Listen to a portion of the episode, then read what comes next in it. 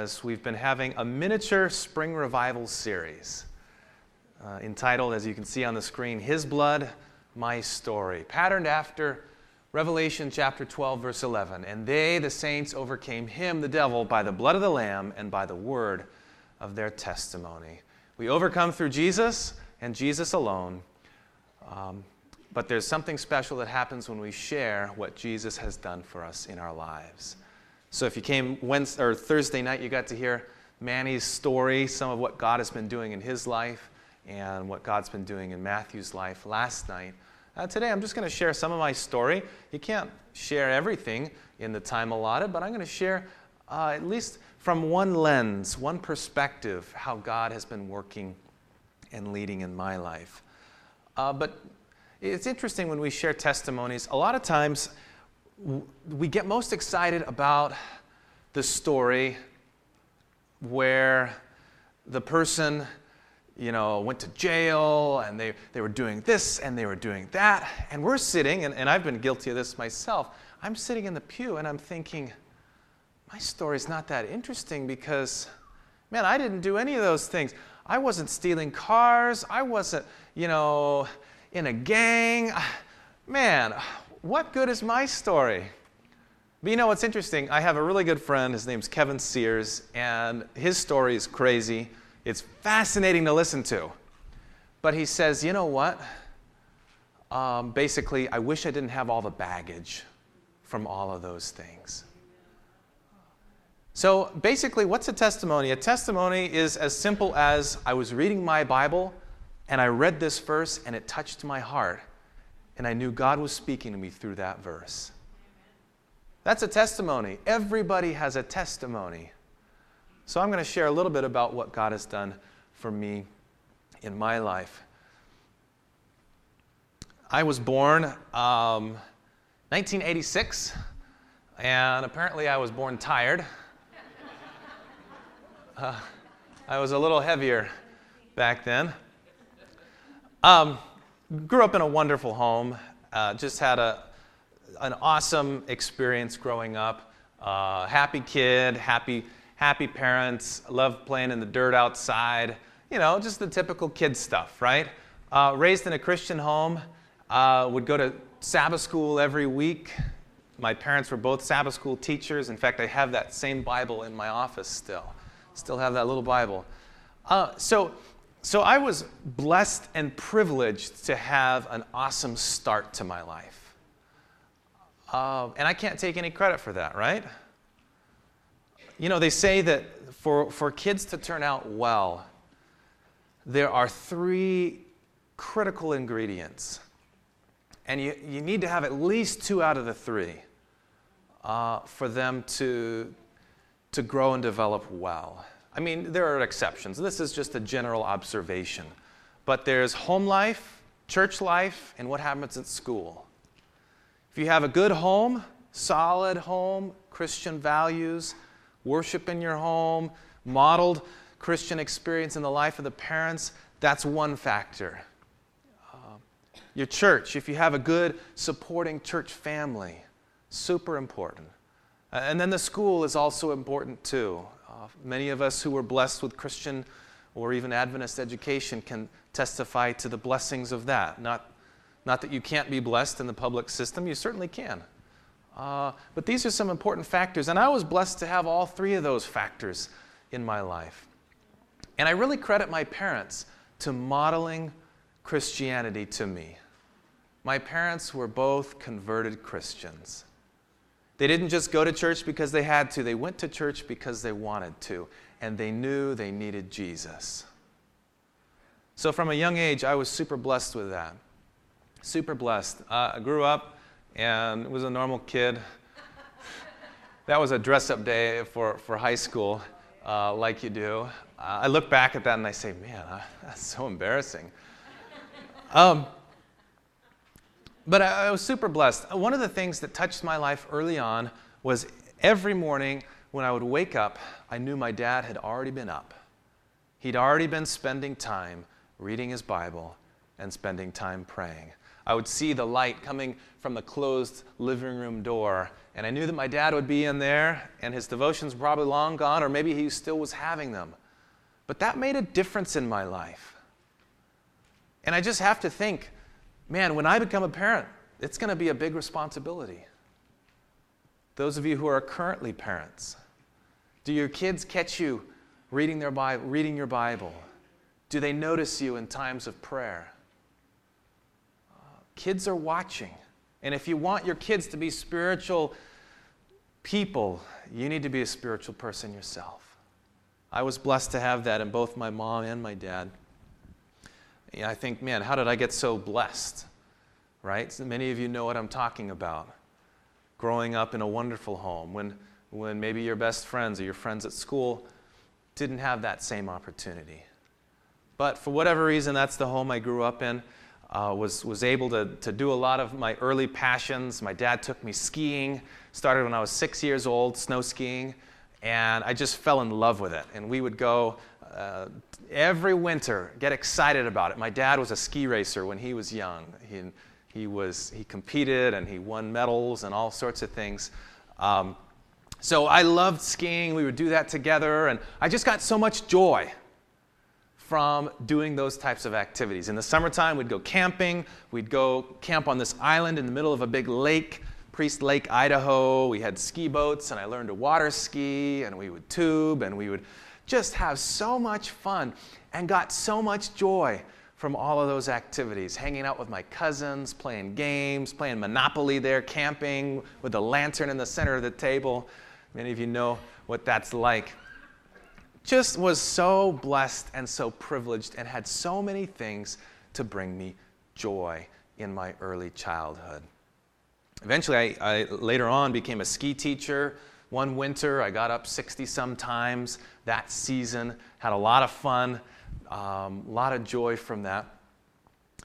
Um, but when I was 10 years old, I heard about these meetings that were going on in our church. It was called Net 96, one of the early Net series. Did any of you attend any of those meetings? Okay, so this was back when satellite and these types of things were a big deal. And so they had one speaker, one evangelist. His name, do any of you remember who was Net 96? Mark Finley, that's right. He was preaching somewhere else, and then hundreds of churches, maybe even thousands, were watching the satellite feed um, in their local churches. And I went, and this was my first experience with evangelism and prophecy seminars. And I heard the messages night after night and it started to stir something in my heart. I saw Daniel chapter 2 and I realized, man, the Bible can be trusted. The prophecy shows us that God knows the future. And I saw evidence for the Sabbath. And even though I'd been raised going to church on Saturday, I said, wow, I wasn't just raised with cunningly devised fables, wasn't just raised in a cultural experience. I saw, man, this is the day. This is God's day, and I was blessed by that. And I saw the other prophecies, and I learned that Jesus is coming back, and he's going to wrap things up and all the details that go into that. And something began to stir in my heart more and more. There, there came a night when there was an appeal made. And I forget, there probably was a card passed out. I'm going to pass a card out later uh, at the end of this message. But there was a card passed out and it had some options on it. And I marked the decision for baptism because I knew I wanted to follow Jesus, I wanted to give my life to Jesus. Some deeper joy had been stirring in my heart. There were 26 meetings. I went to every single one of them. Got a Bible. I, I wish I still had that Bible. I was shipping my books back from from Tennessee when I graduated college, and one of the boxes burst, and the Bible fell out. And so I lost the Bible, and in its place, when they were putting the boxes back together again, they put another package, and it was a, a swimming suit, a lady's swimming suit. And we called the, the, the, address and the number on, this, on the package, and the lady said, No, that's not my swimming suit. So somehow we got someone else's label on someone else's package, and my Bible was gone. But that's all right, I have other Bibles. It was a good Bible, though. So at the end of those meetings, I said, Yes, I want to give my life to God. I want to be baptized. That fall, it was the Thanksgiving after, or it was the Sabbath right after Thanksgiving. Um, 10 years old, pretty young, but I knew enough. And I knew I wanted to give my life to God. And I was baptized. And it was just such a wonderful time and such great joy. I hoped after my baptism I would never sin again. You're laughing because you understand the reality of the Christian walk, right? You know, God, I've got a clean record. It's wiped clean. Now I just want to maintain that. And I walked the line for a little bit, but then I fell. But I learned God forgives us and cleanses us if we confess our sins, right? And I learned that, that even after you're baptized, there's no magic in the water that instantly makes you holy. It's a process. What does it say? Sanctification is the process of a what? A lifetime. Christian growth occurs throughout a lifetime. So even though I was baptized, I still had struggles. I still had temptations. I still had issues in my life. But I knew that I wanted to follow God. And then one day in high school, I'm in Pathfinders. I'm at a camporee. You ever been on a camporee before? Yeah, our adventurers are gone on a camp out. We're going right after church to go join them and hike, go on a hike with them. Um, we missed them today. But I was on this camporee, and I remember sitting there in my seat in a big stadium. I'm there with my Pathfinder friends. I'm a teenager already been baptized. But again, the preacher was appealing to us, and they passed out a decision card, much like the one I'll pass out at the end of this message. And I was looking at it, and one of the, one of the, the spots on that card said, I want Jesus to be my best friend. Now, I had already chosen to get, I'd already been baptized, right? Just because you're baptized doesn't mean you always want Jesus to be your best friend. And I was in a time of wrestling and struggling in my heart. And as I looked at that, I thought, because I've grown up in a Christian home, in an Adventist home, I know what the right answer is. I know intellectually the answers. But my heart wasn't in that place. It's like the young boy in school or kindergarten or whatever. Uh, a big blob was a blob of ink was shown to the kids. Hey, kids, what does this look like? One of those psychology things. And the little boy raised his hand and he said, Well, it looks to me like a squirrel, but I know the answer has to be Jesus. because we're so programmed. We, we know the answer. It's Jesus. Yes. But is it in our heart? And so as I sat there, I thought, my heart says, I'm not in a point where I can check that box. But my head said, Steve Meharry, my Pathfinder leader, friend of my parents, is going to look at all the cards, and what is he going to think if John Tilley doesn't want Jesus as his best friend? And so I checked the box, but just because I knew that was the right thing to do, not because my heart was in it. Maybe some of you can identify with that. You know, we, we've got this reputation, we've got to keep it. So even if you're struggling inside, even if you got a lot of issues in your life, don't let people know. No, what would they think of me? Well, I'm a deacon in this church. Well, I teach Sabbath school. I attend this. What would they think if they knew that I wasn't like them, that I wasn't perfect like them? As we talked about the last couple of nights, as testimonies were shared, we realized again, we all have challenges in our life. Amen? We all have struggles. We all go through times of doubt. We all have sin that we have to choose on a regular basis against. And we all have sin that we fall into. My dream for church is that this can be a place where we feel comfortable and safe to share and pray for one another and help each other out. So I made that decision, but it wasn't really a decision. Uh, time goes on, and I'm happy to say that today, yeah, I want that. I want Jesus as my best friend. But just because you've been baptized, just because you're a Christian, just because you're coming to church, doesn't mean that you don't always have, doesn't mean that you have it all together all the time. Most of the time, we don't. Praise God. If, if you start feeling a little too good, then watch out. You're about to fall. So that's how it is in my own experience. So I'm, I'm in my freshman year of, of high school. It's coming to an end. I'm looking at my summer. It's about the age where you're starting to think, okay, what do I want to do with my summer? You know, other than just hang out and play with my friends and go swimming and stuff. And I said, God, what do you want me to do? And an opportunity came to participate in a program called Youth for Jesus. It was a program that got teenagers like myself all together in one spot in a big city. Uh, we went to Atlanta, Georgia that summer, and we helped basically assist Bible workers put on an evangelistic meeting. We were on the, on the campus of Georgia Tech um, in a nice auditorium. David Asscherick was a young preacher. He was speaking for the meetings, and we went out knocking on doors. We'd pass out flyers. We'd go along for Bible studies. Uh, in fact, this was my mentor, Jeffrey Rosario. Some of you probably remember or know that name. But man, it was so much fun.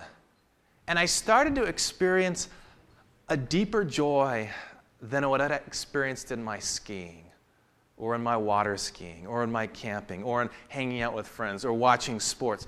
I started to experience the joy of seeing people come to know Jesus, knowing my efforts were helping make a difference. I still love skiing, but I knew at the end of the day, skiing, you've had a fun time, but what have you contributed to the kingdom of God? And I started in Youth for Jesus realizing, man, there are people who are open to the gospel, but we just need to tell them. They need to hear it. And when they hear it, many of them will respond. And we saw people getting baptized. It was such a powerful experience. The next summer, I went back. This time it was in Columbus, Ohio. And, uh, you know, Worthington Foods is there. We'd drive past and we'd smell the veggie meat in the air. Ah, as we'd drive by. And it was interesting. In, in Columbus, I sat on a bus one day. We were going out to tour, tour the Amish country on one of our days off. And I was sitting next to a young pastor named Nathan Renner. And he was one of the evangelists, and we were talking about rock climbing because I'd started getting into climbing, another thing that brought me joy in life. And little did I know that, like 12 years later, I would be his associate pastor in Sonora, working together and climbing together and hanging out together. Uh, so it was interesting how, how God led in that sense. But again, as I experienced the joy of seeing souls come to Jesus, it was a deeper joy than the joy that I got from rock climbing, the joy that I got from snow skiing, the joy that I got from watching something uh, or doing you know, activities. It was a lasting joy. And as I came home, I knew, man, my life can't be the same. I've learned too much and I've seen too much. What am I going to do with what I've been given? And like many of you, you probably have that wrestle in your heart because maybe you feel God calling you to do something, but you don't want to do it. Has that happened to you before? Or maybe God calls you to do something, but you're scared. And usually, when we're scared, then we come up with all sorts of excuses. I heard God saying to me, John, there are people in your neighborhood that need to know about me, so go learn this, use the skills you've learned, knock on their doors, and ask for Bible studies. One of the excuses I gave was, well, if I did that, what if I get too many studies? Then I won't have time to study with everybody. So, might as well not do it. Believe me, don't let that hold you back. Number one, it probably won't happen, but if it does, I'll help you out, okay? So I've got your back. Uh, And I felt kind of like Jeremiah, Jeremiah 20, 9 and 10. Jeremiah was called from a young age, but there were times in, in his writings where he, he argues with God. This one time where he says, God, you tricked me. Why did you do this? And, and, and Jeremiah, he said um, there in verse 9 or 8 and 9, whenever I speak, I cry out proclaiming violence and destruction. So the word of the Lord has brought me insult and reproach all day long. God, I don't want to do this. People will reject me. God, I don't want this. Jeremiah felt that. And he said, But if I say, I will not mention his word or speak his name anymore, his word is in my heart like a fire. A fire shut up in my bones, and I'm weary of holding it in. Indeed, I cannot. So, you know, as much as I would try to repress these feelings, God's word in my heart was like a fire, and I knew I had to let it out. I had to share it. Maybe you've experienced that in your own life. This conviction I need to witness to my neighbor, I need to share something with my coworker. It's like a fire in your heart. Don't quench that fire. Let it out and see what the blaze of the gospel will do. Um, see what God will do. I had opportunities. I started getting invitations to speak for Vespers or for this or for that. People started saying, Hey, that was good. I, I enjoyed what you said. Hey, maybe God's calling you to be a minister. Started getting some confirmation along the way. And it was really cool to see how God was leading and God was working. But honestly, um, I wasn't sure what I wanted to do. There were thoughts in my, in my mind about being a, like an engineer, civil engineer thought about that. Prior to that, I was thinking about being a carpenter. It's fun working with your hands, building things, designing things. But gradually, I started to realize that the joy of Jesus, the joy of God's salvation, was greater than these other joys. And I realized that I wouldn't be fulfilled in my life if I didn't have more opportunities to participate in it. Not that God calls us all to be ministers, God calls us to different jobs. One of my early witnessing buddies in, in Walla Walla is, is a plumber. And man, that guy does more ministry than a lot of pastors, I think. He's in people's homes all the time, helping them, and then he's constantly having opportunities to share.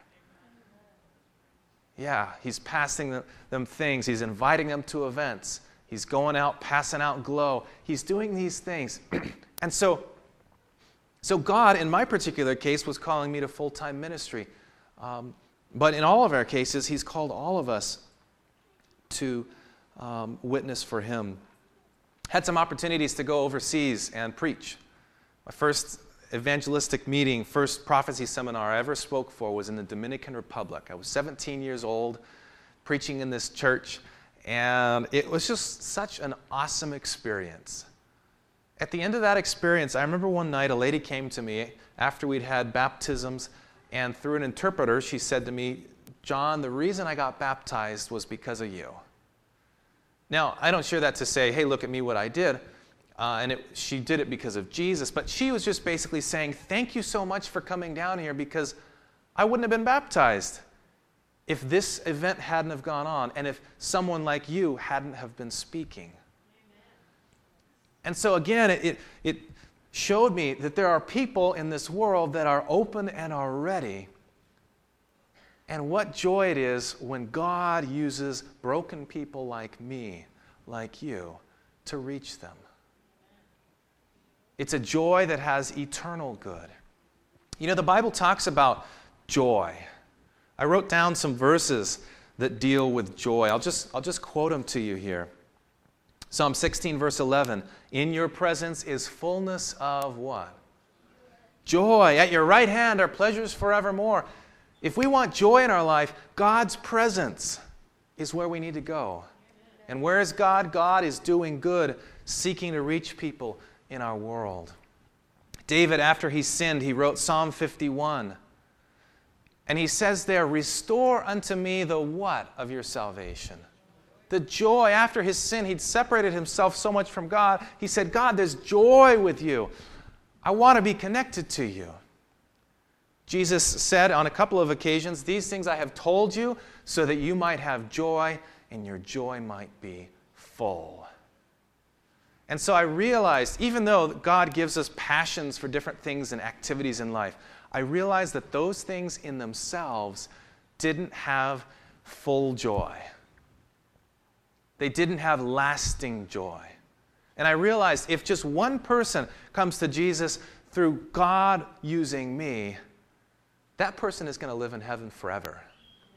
That's joy that lasts forever and ever and ever and ever and ever and ever and ever and ever.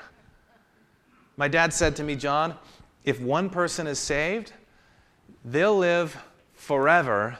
Their lifespan will be greater than all of the lifespan of every single person who's lost in the entire world, in the entire history of the world.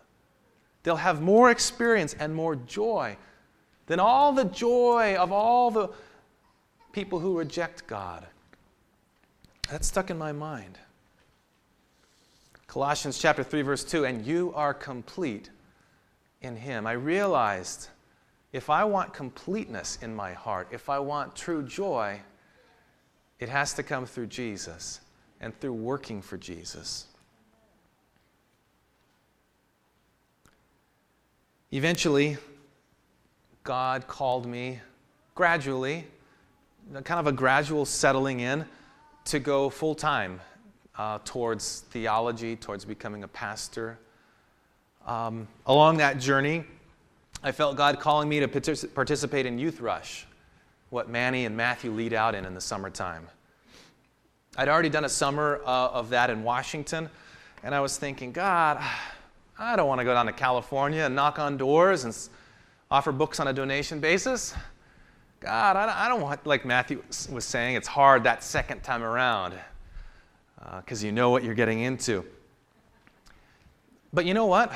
God, in calling us towards His joy, it's not always our first choice, right?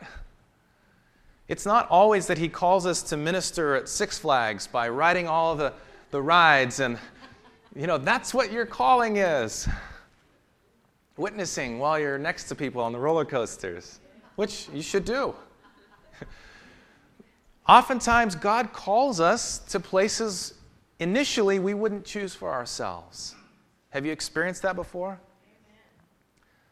But when you go, you have a greater and deeper and fuller joy than you could have possibly had if you'd ignored the call.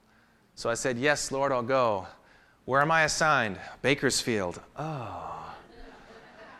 Oh, slept in the upper room of the academy there with a, with a good old fashioned uh, swamp cooler at nighttime to cool us down. but it was powerful. God did as much ministry in my own heart as He did in the people who I met at the doors.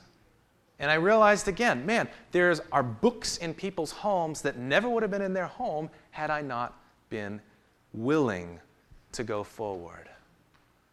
Met a lady who was dying of cancer. She only had six months to live, and she made uh, decisions to accept Bible studies uh, and bought some powerful books. We wouldn't have been there had it not been for the circumstances that I could tell you later that had happened that day.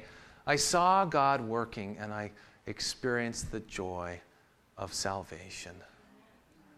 Little did I know, my decision actually to go where I didn't want to go would become important because fast forward, I'm now a senior at Southern Adventist University. I'm starting to really look for jobs. I'm getting interviews with different conferences.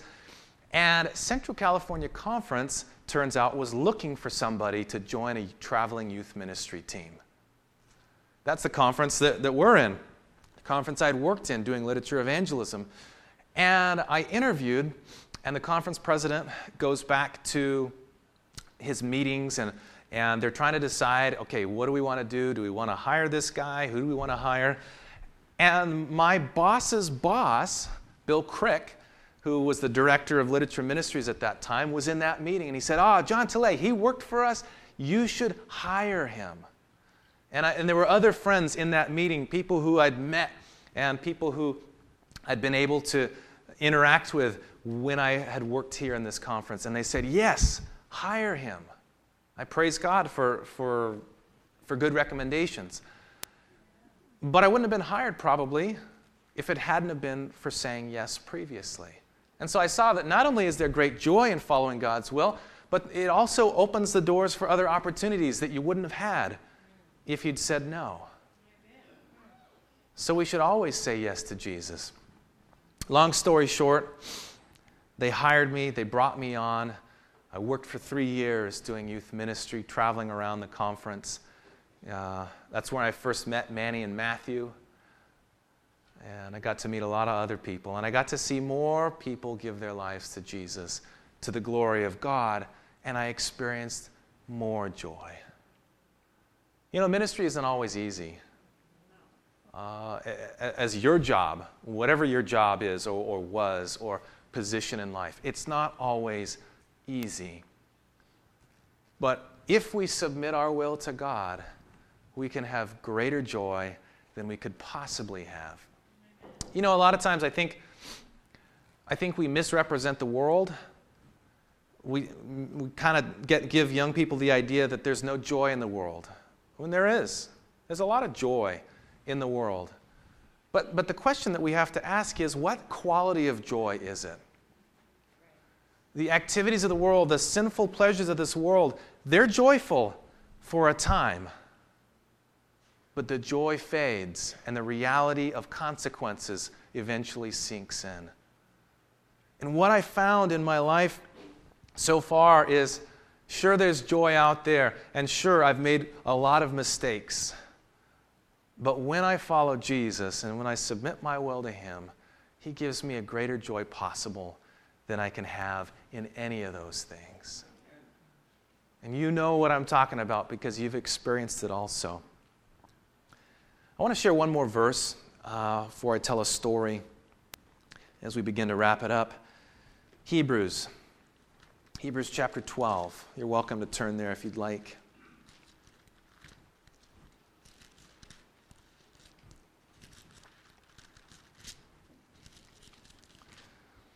Hebrews chapter 12, verses 1 and 2.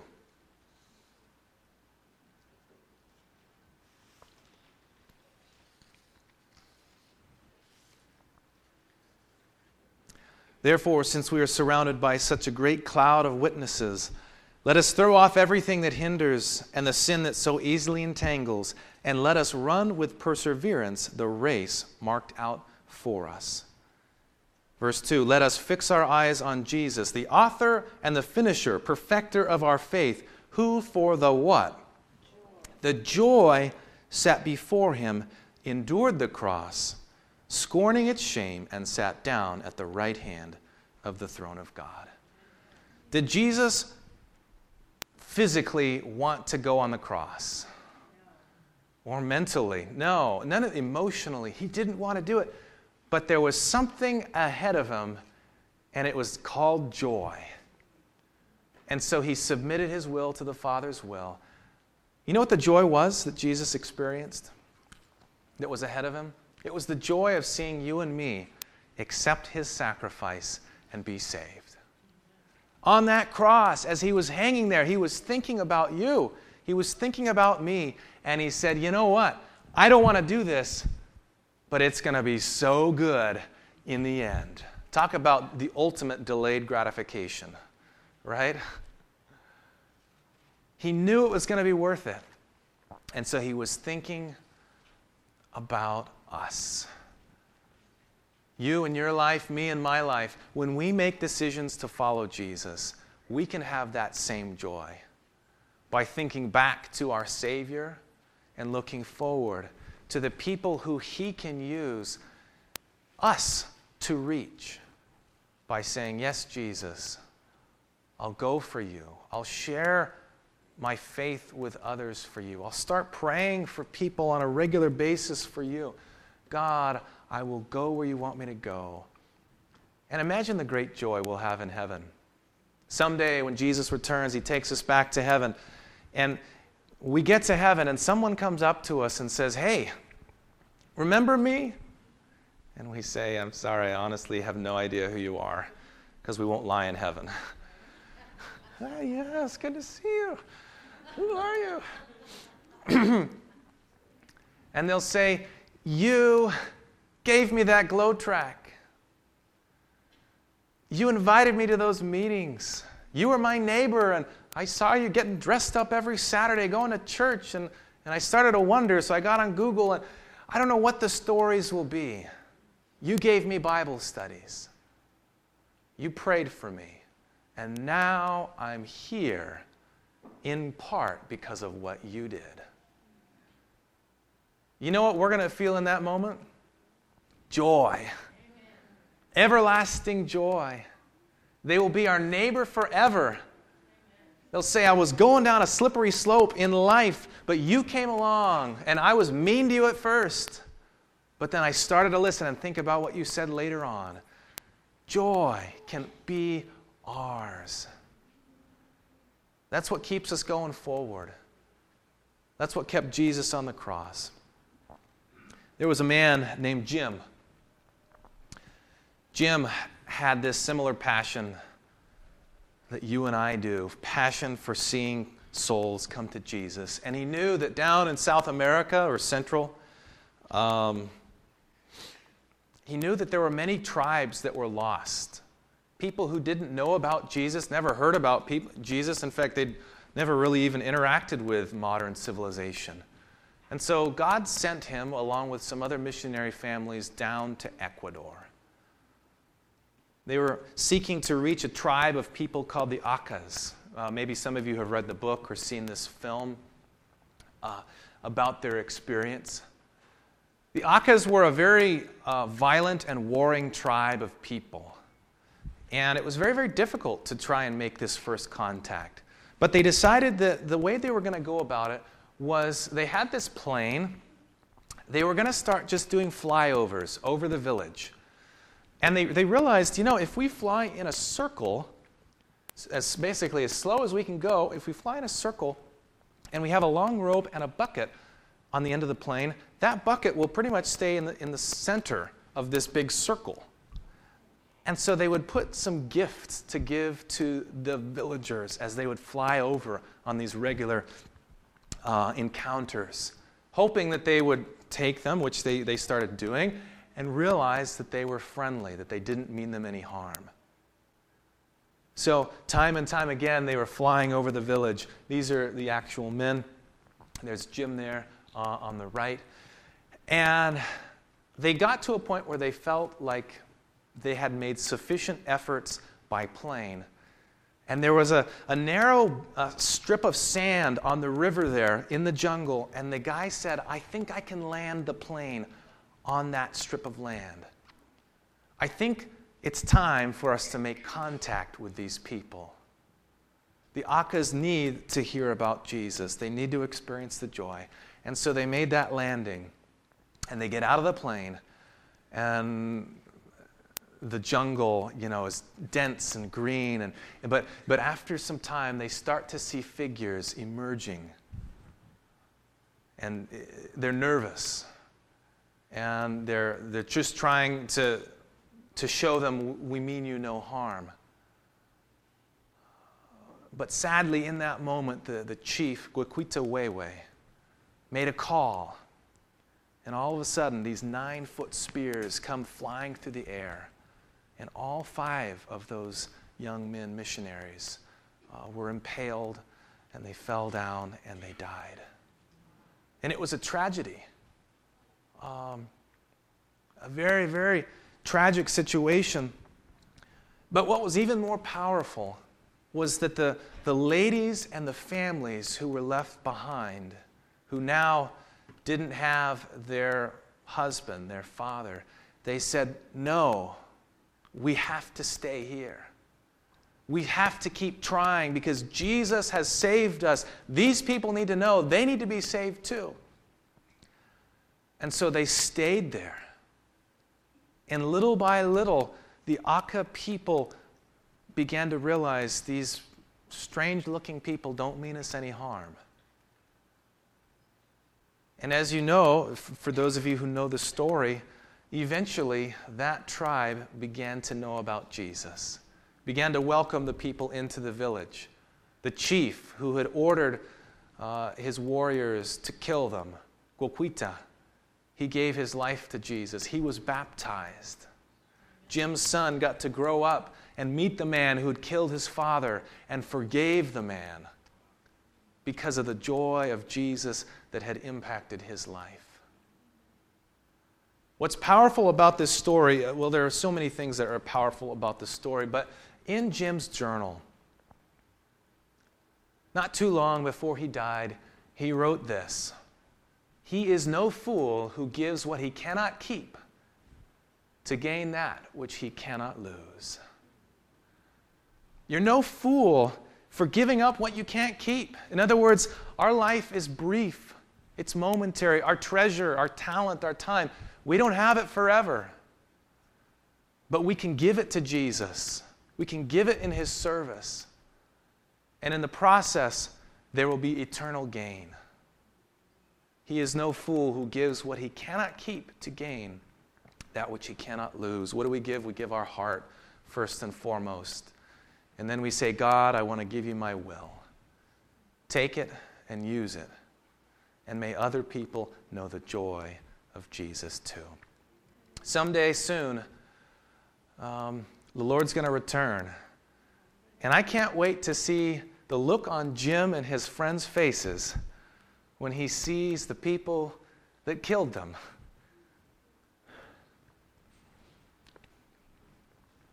In the kingdom. I can't wait to see the look on everybody's face who's there. And I want to be a part of that. I want you to be a part of that.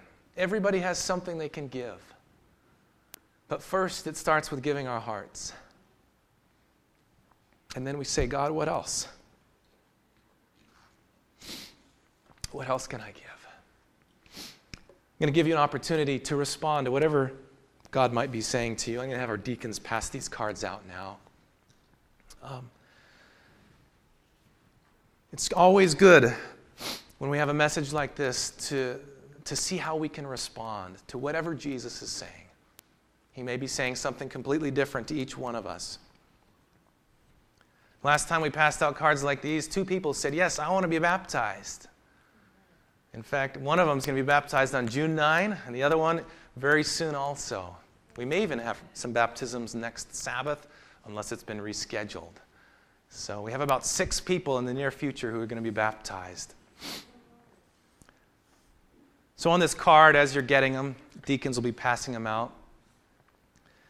It has some different options for how God might be speaking to you, or maybe it's something completely different today.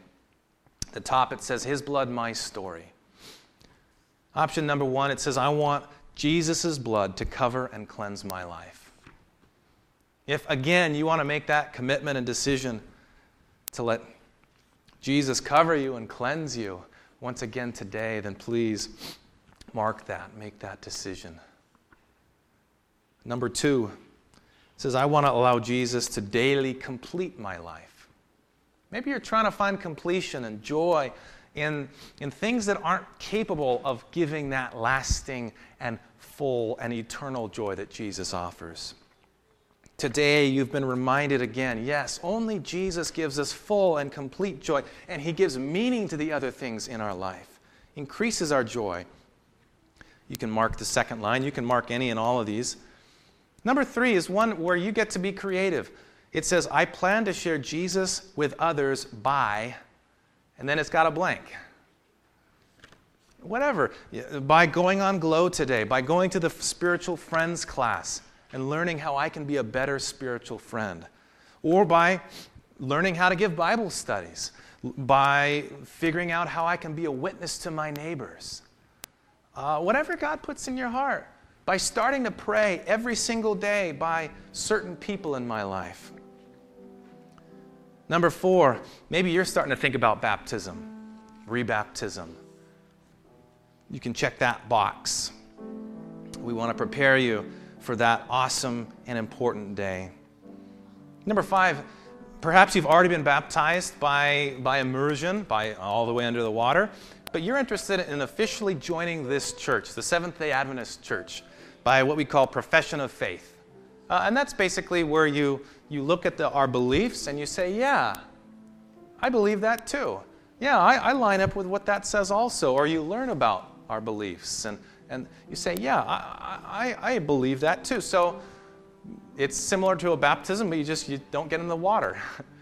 and we welcome you in through fellowship like that. If you want more information or if you want to learn about that, don't put this decision off. Make your choice. Reaffirm your choice. And of course, please put your name, your phone number, so we can have a way to contact you and rejoice in what God has done in and through your life. We'll give you just a few moments here to fill it out. When you're done with it, you can turn it over and we're going to pass them to the outsides in just a couple minutes, and our deacons will collect them.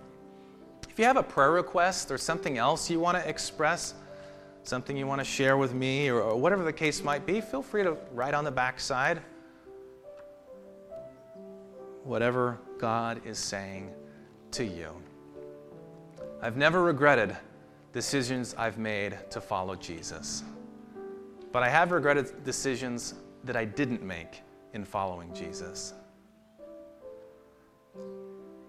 So, what's he saying to you today? Whatever it is, respond and say yes.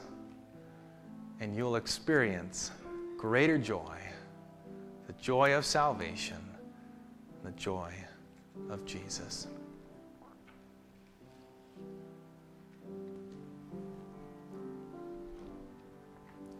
Give you just another few moments to finish filling out the cards before we pray and collect them.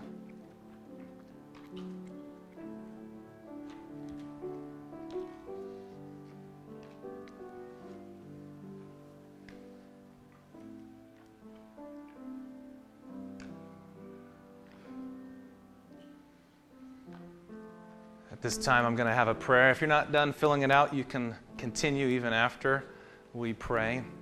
After we pray, we'll ask you to pass them. You can just go face down or whatever, or fold it up.